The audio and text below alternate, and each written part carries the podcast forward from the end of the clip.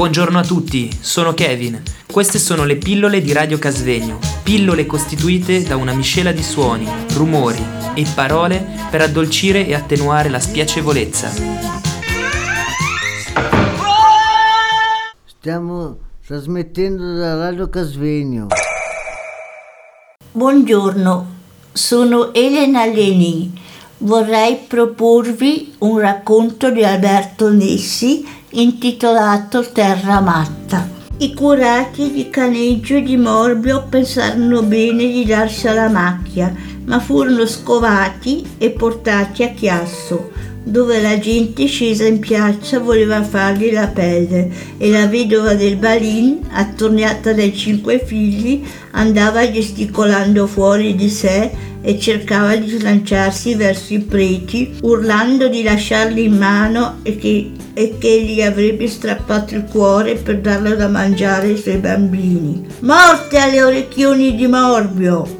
Il giorno dopo, accompagnato il balino al Camposanto, i fratelli Martirolo si avviarono verso Morbio, decisi a continuare la vendetta. Passata la gola del ghitello, giunsero fuori dalla legge di Dio alle prime case di Morbio Sotto, presso la chiesa di San Rocco, dove si erano acquartierati i soldati di linea spediti dal governo per mantenere l'ordine. Saltarono una siepe e videro una figura attraversare la strada uno che era appunto stato a portare una cesta di pane ai soldati. Da là, da là, Antonio Pagani abbassò fulmineo il fucile a due canne e fece partire il colpo, come fosse il tiro a segno. Il ferito, volata la cesta vuota della stretta assolata e portate le mani al petto, fece ancora qualche passo,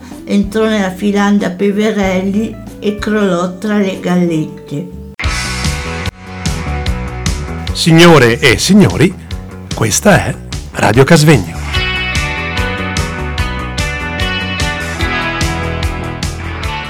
Il capitano De Marchi, che aveva visto tutto, afferrò lo sparatore ordinando ai suoi soldati di portarlo alle prigioni di Mendrisio. Ma lui aveva tirato al Ferrari perché era uno che conosceva bene. Quello là, uno della banda del Bespino, e anni prima voleva uccidere suo padre. Quello là. Allora intervennero i patrioti armati difensori della rivoluzione liberale del 30. Ho fatto bene a spararli quell'orecchio, a quell'orecchione. Lasciatelo andare che è uno dei nostri. In quel momento, dichiarò il sindaco di Morbio Sotto durante il processo che si svolge ben cinque anni dopo il fatto, così funzionava la giustizia nella Repubblica Cantone del Ticino comparve il prete del paese, mezzo matto e quasi sempre ubriaco, e gridò Raus! I soldati interpretarono quel Raus come un segno d'allarme, volevano subito tirare al reazionario e per trattenere loro il capitano mollò l'Antonio Pagani che se la svignò col fratello verso i castagni di casa.